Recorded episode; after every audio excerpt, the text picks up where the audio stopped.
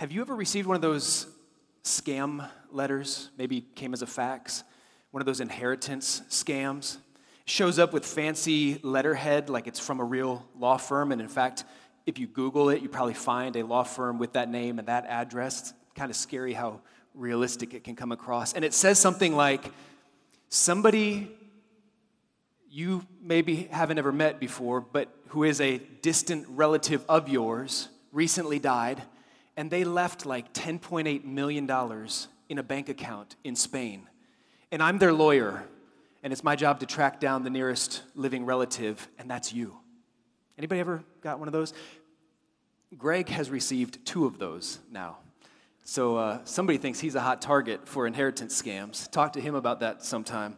I have not been so fortunate, but just imagine for a minute if you were to receive a notification like that and it was true.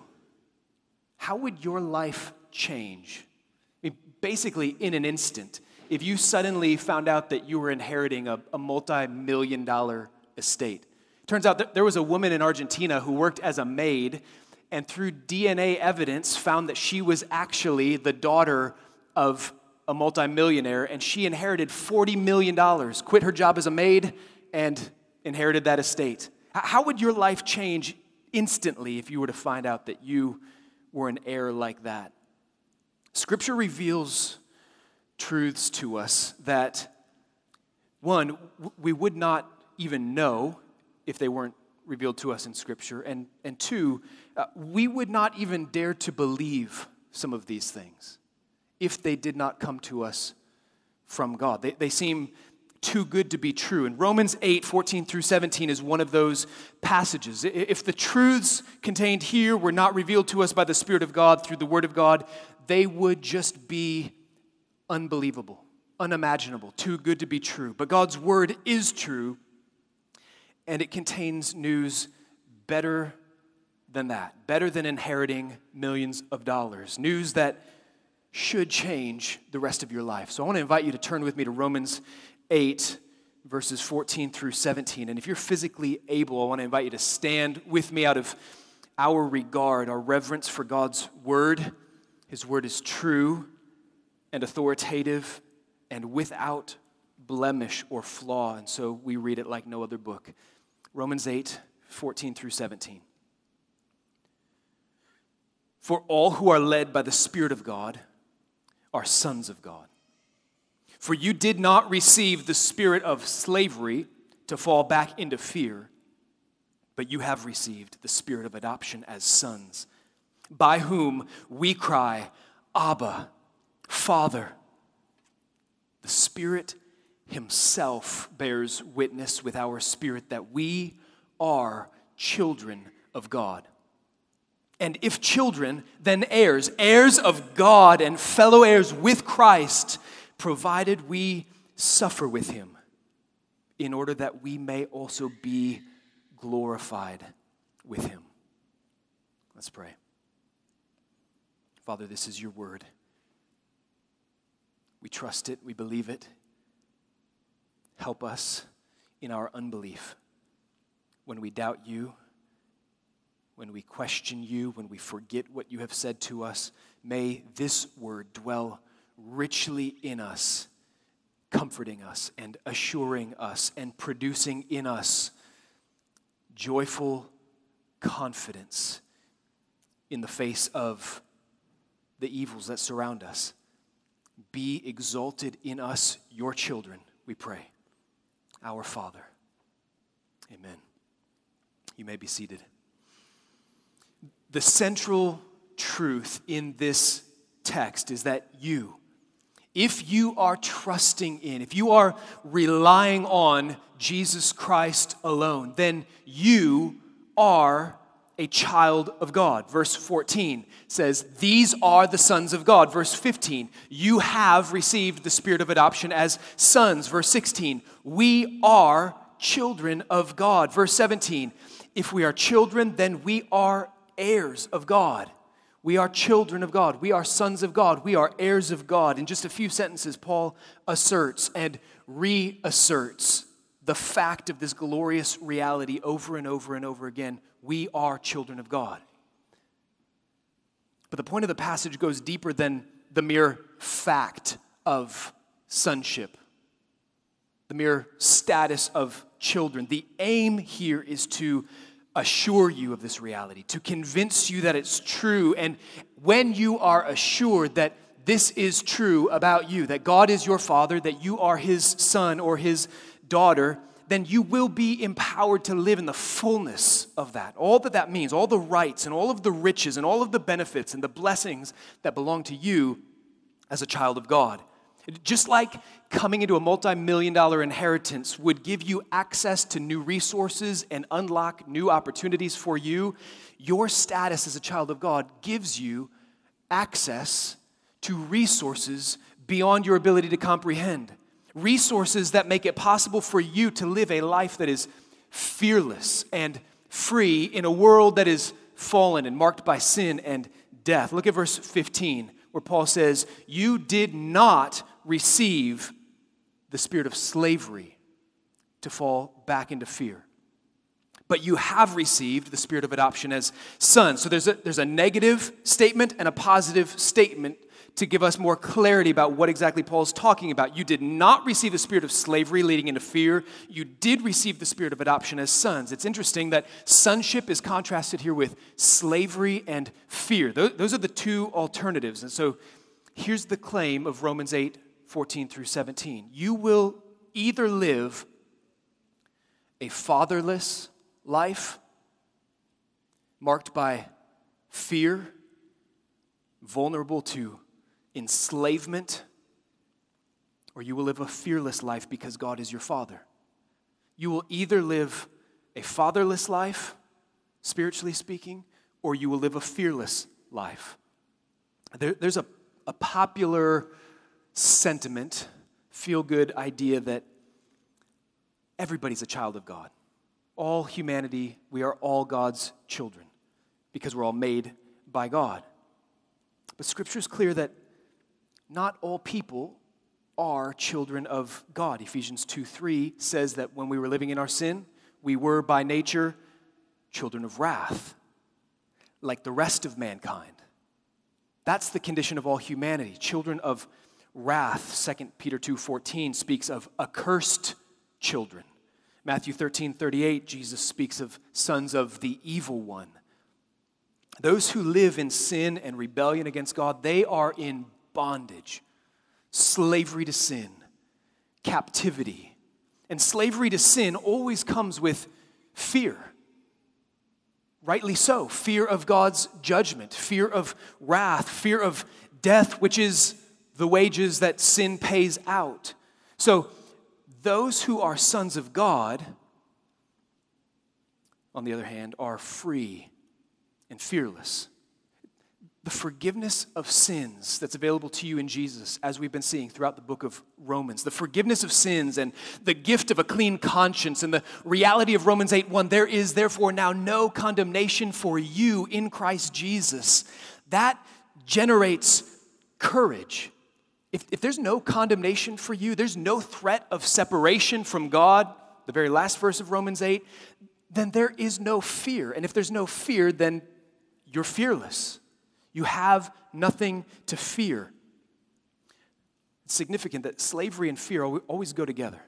When you are enslaved to sin, then you're rightly afraid of the consequences. And when you are afraid of the judgment that you deserve, you're easily enslaved to anyone and everything because those with guilty consciences are easily manipulated, easily coerced, easily blackmailed because that guilt is just hanging over you like a cloud. I think that's how most of our world lives. Guilty consciences enslave people to all kinds of miserable masters. But those whose sins are forgiven are completely free because they're sons and they're daughters of God. And they can't be blackmailed, they can't be coerced, they can't be owned by anyone else. And so this text is meant to produce that in you the fearlessness of the sons of God. And it does that in three steps assurance, inheritance, and endurance. First, it assures you you are a child of God. And then it reminds you of your inheritance as a child of God. And then it calls you to endure suffering as a child of God. Assurance, inheritance, endurance. First, let's look at assurance. Verses 14 through 16. Those three verses are all aimed at just establishing your certainty, your confidence, your full assurance that you are a child of God. Where does that come from? Well, according to this text, it comes from the discernible work of the Holy Spirit within you, which, according to this text, is going to be evident in at least two ways. It's going to be evident in your life externally, and it's also going to be present in your life internally. You're going to notice the work of the Spirit in you. First, externally, the sons of God are identified by increasing obedience to God. That's a mark of sonship. Look at verse 14. For all who are led by the Spirit of God, these are the sons of God. That's like saying, all the trees that produce apples, these are the apple trees. Or all of the animals that have backbones, these are the vertebrates. I was just singling out for you this is the defining mark. This is the distinguishing feature. This is how you can tell who are the sons of God? All those who are led by the Spirit of God. These are the sons of God. So, what does it mean to be led by the Spirit of God? And how do you know if you are being led by the Spirit of God? Well, depending on your background, you might associate a, a term like spirit led with all things spontaneous and unplanned and emotional and kind of a fly by the seat of your pants way. We're just spirit led. We don't have a plan, we're just going with the flow. That's how some people think of spirit led. Or, or you might think about coincidences and signs that you interpret to be some confirmation, some, some guidance from God. So, some people, that's where their mind goes. Spirit led means God is giving me like turn by turn navigation through all the decisions I'm making in life, and I'm looking for like billboards and signs on sides of buses and things. Well, how is the Spirit leading me? But when Paul speaks of being Spirit led here in Romans 8, he uses the same language in Galatians 5. And in those two places, when he talks about being led by the Spirit, he's talking about walking in obedience to God, the clear commands of God in Scripture. He's talking about putting sin to death, putting to death what's earthly in you.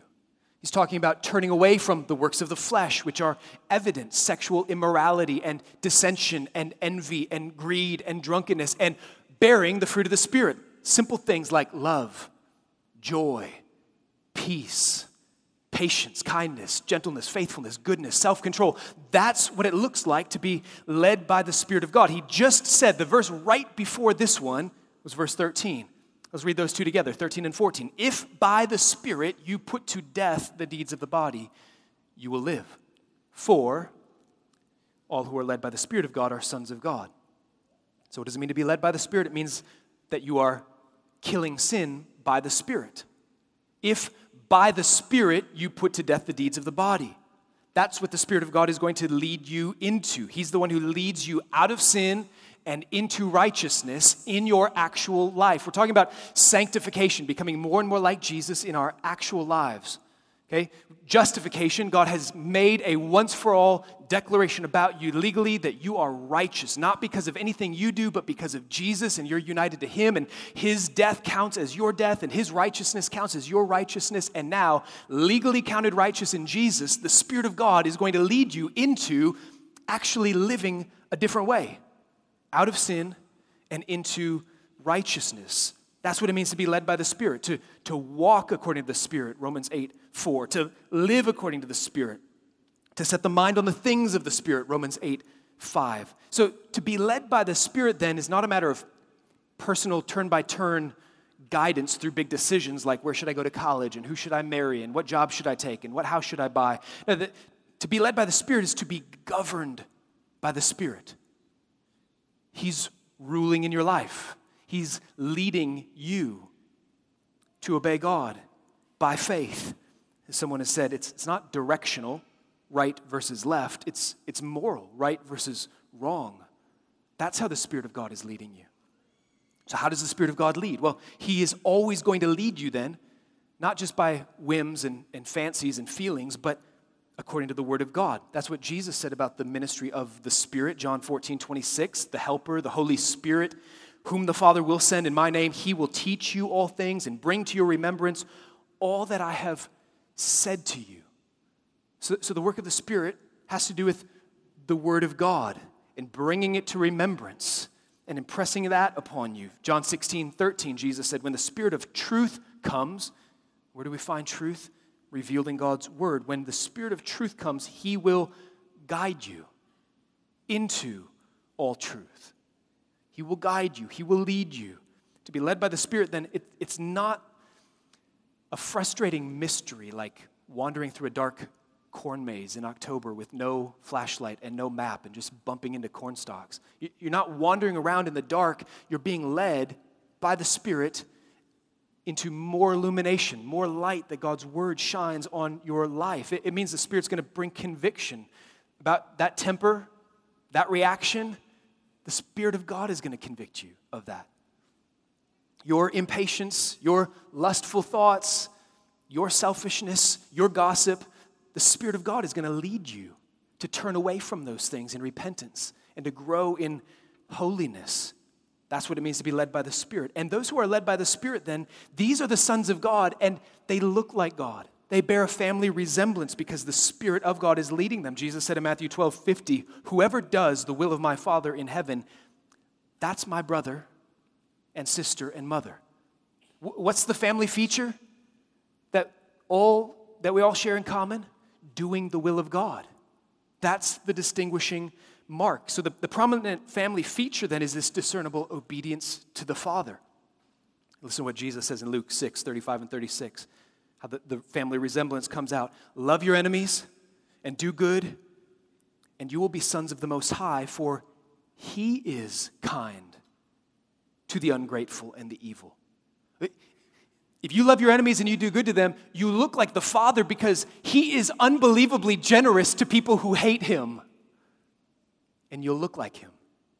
Be merciful, verse 36, even as your Father is merciful. You, you will look like Him. That's what the Spirit of God is going to lead you into. Notice that the language here, though, is it's passive. Those who are led by the Spirit. So who's doing the leading? The Spirit of God.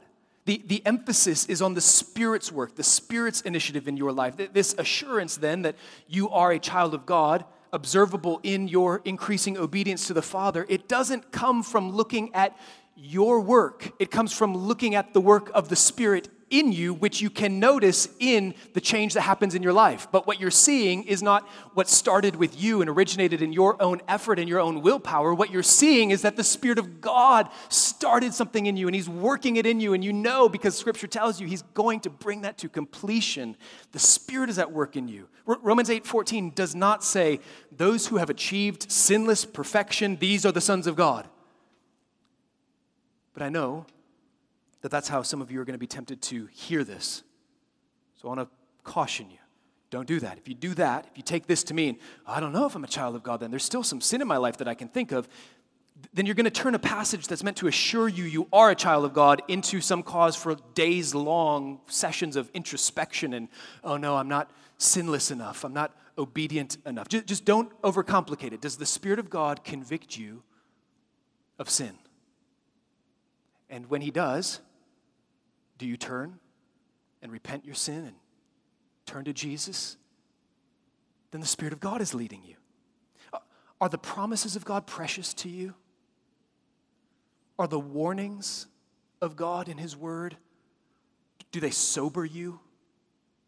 Do, do, the commands of God, do you see them as good and true and right and beautiful? Then the Spirit of God is leading you, and you can be sure you are a child of God by faith in Jesus.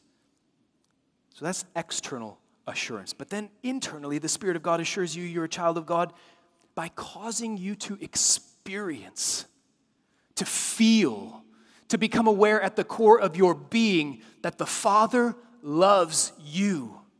He causes you personally to know this is not just some generic love that the Father has. He loves me. I am His child. Look at verses 15 through 16 again. You have received the spirit of adoption as sons by whom we cry, Abba, Father. We cry, Abba, Father. And the Spirit Himself bears witness with our spirit that we are children of God. So not only is the Spirit then leading you into outwardly observable obedience, but he's bearing witness, he's testifying, he's confirming, he is attesting to your spirit inside of you. You are a child of God. In Romans 8, 9 through 11, just a few verses back, we heard a couple weeks ago, the, the Spirit of God is referred to alternately as the Spirit of God the Father, the Spirit of Jesus Christ, the Son, because He's both. He's the Spirit of God, the Spirit of the Father, and the Spirit of the Son. And so this Spirit of God has existed forever in community between the Father and the Son. All the love and affection that exists between the Father and the Son all of the honor that exists, all of the delight that exists in that relationship, that's in the Spirit. And so when Scripture says, God has given you, you have received the Spirit of adoption as sons, this is not some new work the Spirit takes on. He just extends to you now the very exist, the very relationship and community that exists between the Father and the Son. And now you're wrapped up into that familial bond between God the Father and God the Son by God the Spirit. That's mind blowing that God would involve us in that most intimate of relationships. And as the Spirit makes you aware that God is your Father and He confirms to your heart, I'm His child. He's my Father. He loves me. The, the Spirit then is the one prompting you to cry out to God in this way Abba, Father. I love that Paul says we cry, Abba, Father. Not just we say or we recite or no, we cry. That's what children do. And the cry of a child can mean so many things. It just, it's littlest children, it's all they have. And so it's cries of joy and cries of agony and cries of need. And we, we cry out to the Father. So that word alone just expresses that the relationship you now have with God is one of longing and desire and urgency and need and relationship. It's not stuffy and formal, it's personal and it's affectionate. And what's the significance of that word Abba?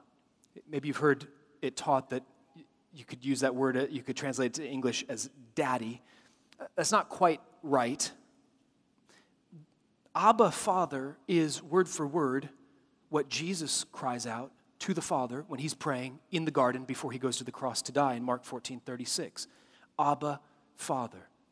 So, so Paul has that in mind. He's just quoting Jesus. And what he means is, you now have the right to relate to God the Father the way that Jesus did, to address him the way that Jesus did.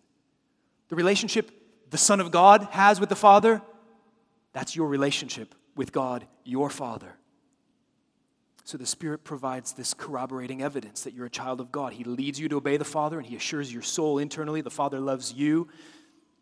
Second, inheritance.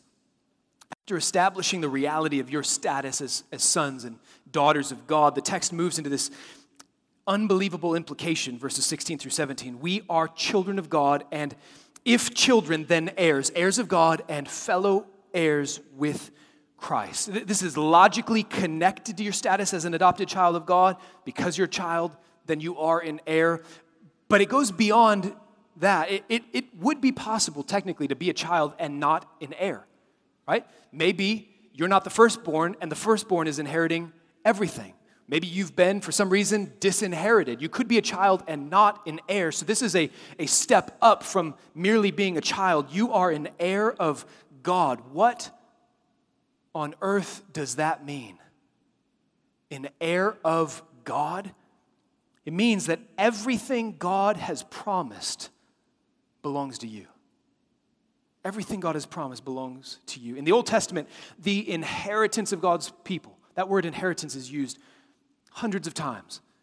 The inheritance of God's people most frequently referred to the land of Canaan that God had promised that He would give to Israel as their possession. And there are hundreds of references. Let me just show you one from 1 Chronicles 16. I think it's a good summary, verses 15 through 18. Remember his covenant forever, the word that he commanded for a thousand generations, the covenant that he made with Abraham, his sworn promise to Isaac, which he confirmed to Jacob as a statute, to Israel as an everlasting covenant. There's a lot of repetition of This is fixed and it's forever. Saying, To you I will give the land of Canaan as your portion for an inheritance. And that theme is, is so strong through the 37th Psalm, verse 9, verse 11, verse 22, verse 29, verse 34. This hope expressed the righteous will inherit the land, the meek will inherit the land. Jesus quotes that in Matthew 5 5. Look at verse 29 from Psalm 37. The righteous shall inherit the land and dwell upon it forever. So, hand in hand with the promise of land is the promise of eternal life, because you don't dwell in the land forever unless you live and never die. That's the inheritance that God promised to his people. And with the coming of Jesus, that promise is not scrapped like, well, you know, land of Canaan, that was, that was nice, but never mind that. We'll just turn it all into imaginary pie in the sky by and by when you die kind of promises. No, that, that promise was just expanded, blown up in massive ways. Paul says in Romans 4:13 regarding Abraham, for the promise of Abraham and his offspring that he would be, listen to this, heir of the world. Heir of the world did not come through the law, but through the righteousness of faith. So the, the fulfillment of God's promise to Abraham, then Paul's expanding this to say it's not just limited to Israel in the land of Canaan, it's going to be nothing less than inheriting the world. Elsewhere, Paul speaks of inheriting the kingdom of God and being heirs of eternal life, which goes together because you have to live forever to enjoy the fullness of what God has promised to you. So, uh, what I want you to see is just a, a big, massive bundle of all the riches and all the rights and all the blessings and all the benefits that it means to belong to God, to have Him as your Father. Paul says in verse 17, we are fellow heirs with Christ. Just like an inheritance scam that if you ever get a fax or an email or a letter like that should sound too good to be true, it should sound too good to be true to call rebellious sinners like us heirs of God and fellow heirs with Christ. How could that be? That, that line right there from Paul, that, that explains how, how sinners can become heirs of God only because we are fellow heirs with Christ. Let me just try to sketch briefly the backstory, the, the uh, theology of adoption as sons. Genesis 1, God created man in his own image after his own likeness. And we know from Genesis 5 3, when Adam fathered a son, Seth, the language there is Adam fathered a son in his own likeness after his own image and named him Seth. So the language of image and likeness, it implies God created Adam to represent him, God, the way that a son represents a father. And in that sense, then, we can say Adam was the first son of God. In fact, Luke chapter 3 calls Adam the son of God. And as a son, Adam was commissioned by God to rule and to reign on earth, to represent God, to be fruitful, to multiply, to fill the earth with the image of God, with worshipers made in the image of God. But as we know, Adam rebelled against God and he plunged all of humanity in this state of fatherlessness. But thousands of years later, God redeemed a nation, Israel, took them out of slavery in Egypt, saying these words, Exodus 4:22, "You shall say to Pharaoh, God told Moses, thus says the Lord, Israel is my firstborn son." So Israel as a nation was meant to be the firstborn son of God and inherit the land. Just like Adam, Israel rebelled. Listen to Deuteronomy 32, 5 through 6. They have dealt corruptly with him. They are no longer his children because they are blemished. They are a crooked and twisted generation. Is not he your father who created you, who made you and established you? But they rebelled against him. They rejected him. And yet, God was not done. He was not done with his purpose to have his world ruled by his son in his image. And he made a way then for wicked sons of Adam to become righteous sons of God.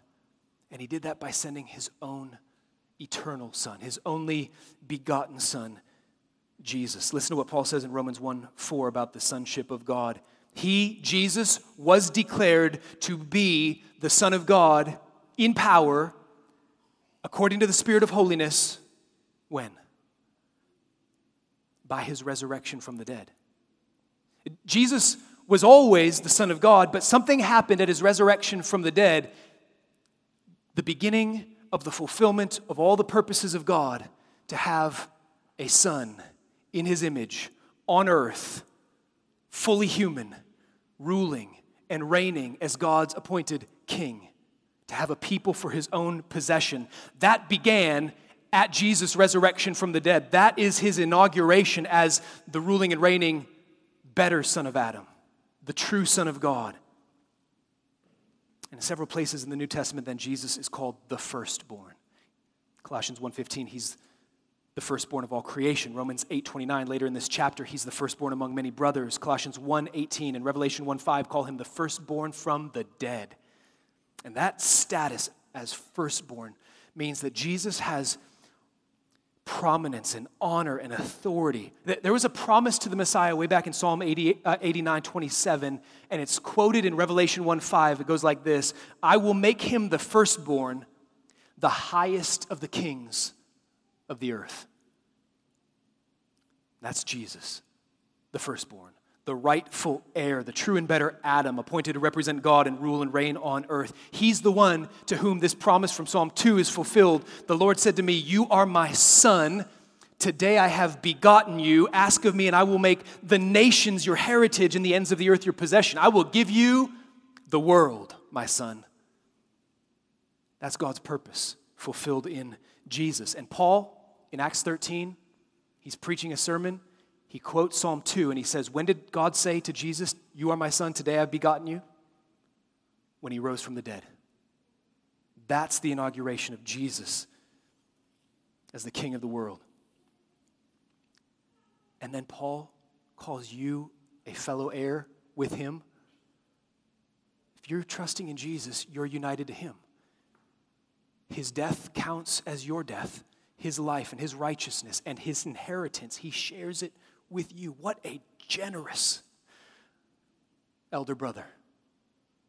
What a generous king. Lastly, endurance. This is, this is how it is then that the sons of God are fearless and free. The, the assurance that you're a child of God, the guarantee of an inheritance beyond what you can fathom, secured for you by Christ, that produces fearless endurance in the children of God. Verse 17 We are heirs of God, fellow heirs with Christ, provided we suffer with him, in order that we may also be glorified with him. Since you're united to Jesus, in order to share in his inheritance, you can also expect to share in his suffering. There's a condition in this verse. If we suffer with him, we will be glorified with him. If you don't, if you don't endure when suffering comes, you, you, will not inherit the kingdom of God. And that requires clarification. First, suffering is not, don't, don't misread this, it is not a meritorious work you do to earn an inheritance. If you suffer enough, God will see that and He will pay you what you deserve, what you earned through your suffering. That is not what this is saying. If you had to earn it, it would not be an inheritance. Union with Christ by faith is the only way to share in his glory, but union with Christ means union with Christ. And so you can expect to fully identify with him in everything, in his suffering and then in his glory. Jesus told his own disciples in John 15 20, if they persecuted me, they will also persecute you. So this should not come as a surprise. What Jesus reveals to us is that the path to glory lies through suffering. No way to get to resurrection except to die first. Death, then resurrection. Suffering, then glory. This is why Paul could encourage disciples as he planted churches to persevere in the faith by saying things like Acts 14 22, through many tribulations we must enter the kingdom of God. Or Paul could say about his own personal greatest longing, greatest ambition and desire in life, Philippians 3 10 through 11, that I may know him and the power of his resurrection. That's what I want. And that I may share in his sufferings, becoming like him in his death, so that by any means possible I may attain the resurrection from the dead. Resurrection after death, in everything, union with Christ the other clarification about this is this is not a command to go find suffering. The early church, when martyrdom was rising, they, they were quick to point that out to people and say, hey, do, you don't no need to go be a voluntary martyr, like to run out. If they're looking for Christians, you don't have to run in the street and say, I'm right here, kill me. Don't, don't do that. This doesn't mean you, you might be an heir of God if you can go out and find enough ways to suffer for God.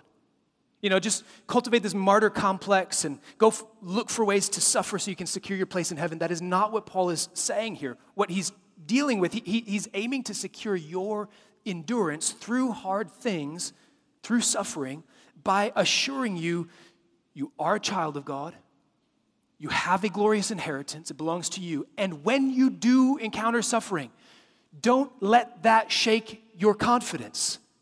See, there's a possible disconnect here where you're thinking, I'm a son or daughter of God. I have this glorious inheritance. I have this exalted status. I'm going to share with Christ the heir of the world. And then you look around at life in a fallen world and you suffer persecution and opposition and you're ostracized or you endure physical pain and you start thinking, this doesn't look like what I'm expecting as an heir of God and a co heir with Christ. What is this? And that could cause discouragement and disillusionment and doubt to sink in in your own heart causing you to question Am I really a child of God? Does the Father really love me? That, in hard things, that's where people's minds tend to go. Does He really love me? Is He really treating me in a wise way as a good Father? And Paul's saying, It shouldn't surprise you. You're united to Christ. You will share in His sufferings and then in His glory. So keep your eyes fixed on Christ in glory, and you will endure. Whatever you suffer. For the children of God, then suffering simply confirms our union with Christ and it intensifies our longing for glory. So, are you living a fatherless life as an orphan, vulnerable, enslaved to sin, plagued by fear, plagued by a guilty conscience? Or are you living a fearless life as a son, a daughter of God. If you're trusting Christ, are, are you following the Spirit as He leads you in trusting and dependent obedience to God? Are you, are you listening to the Spirit as He's testifying to you that the Father loves you, that He gave His Son for you? As a believer, as a son of God, there's remaining sin. So follow the Spirit as He leads you to put that to death and if there's any fear that you, you, you're aware of, you've just been plagued lately by some anxiety, some concern, God means for you to be fearless. He has not given you a spirit of fear.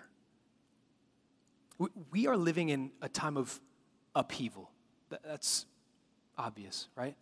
There's uncertainty in these days on almost every level socially, politically, culturally, economically, Sexually, people can't even figure things out, boys and girls. It was just crazy upheaval in every way. Should any of that cause you to fear? Not if you're an heir of God. You read Psalm 37. Go, go read that today.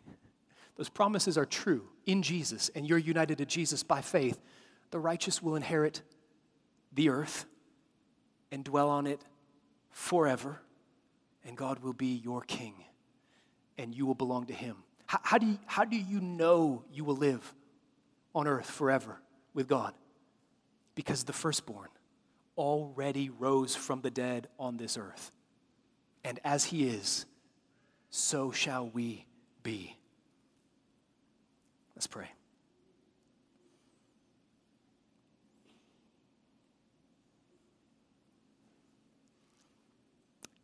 Jesus, we honor you.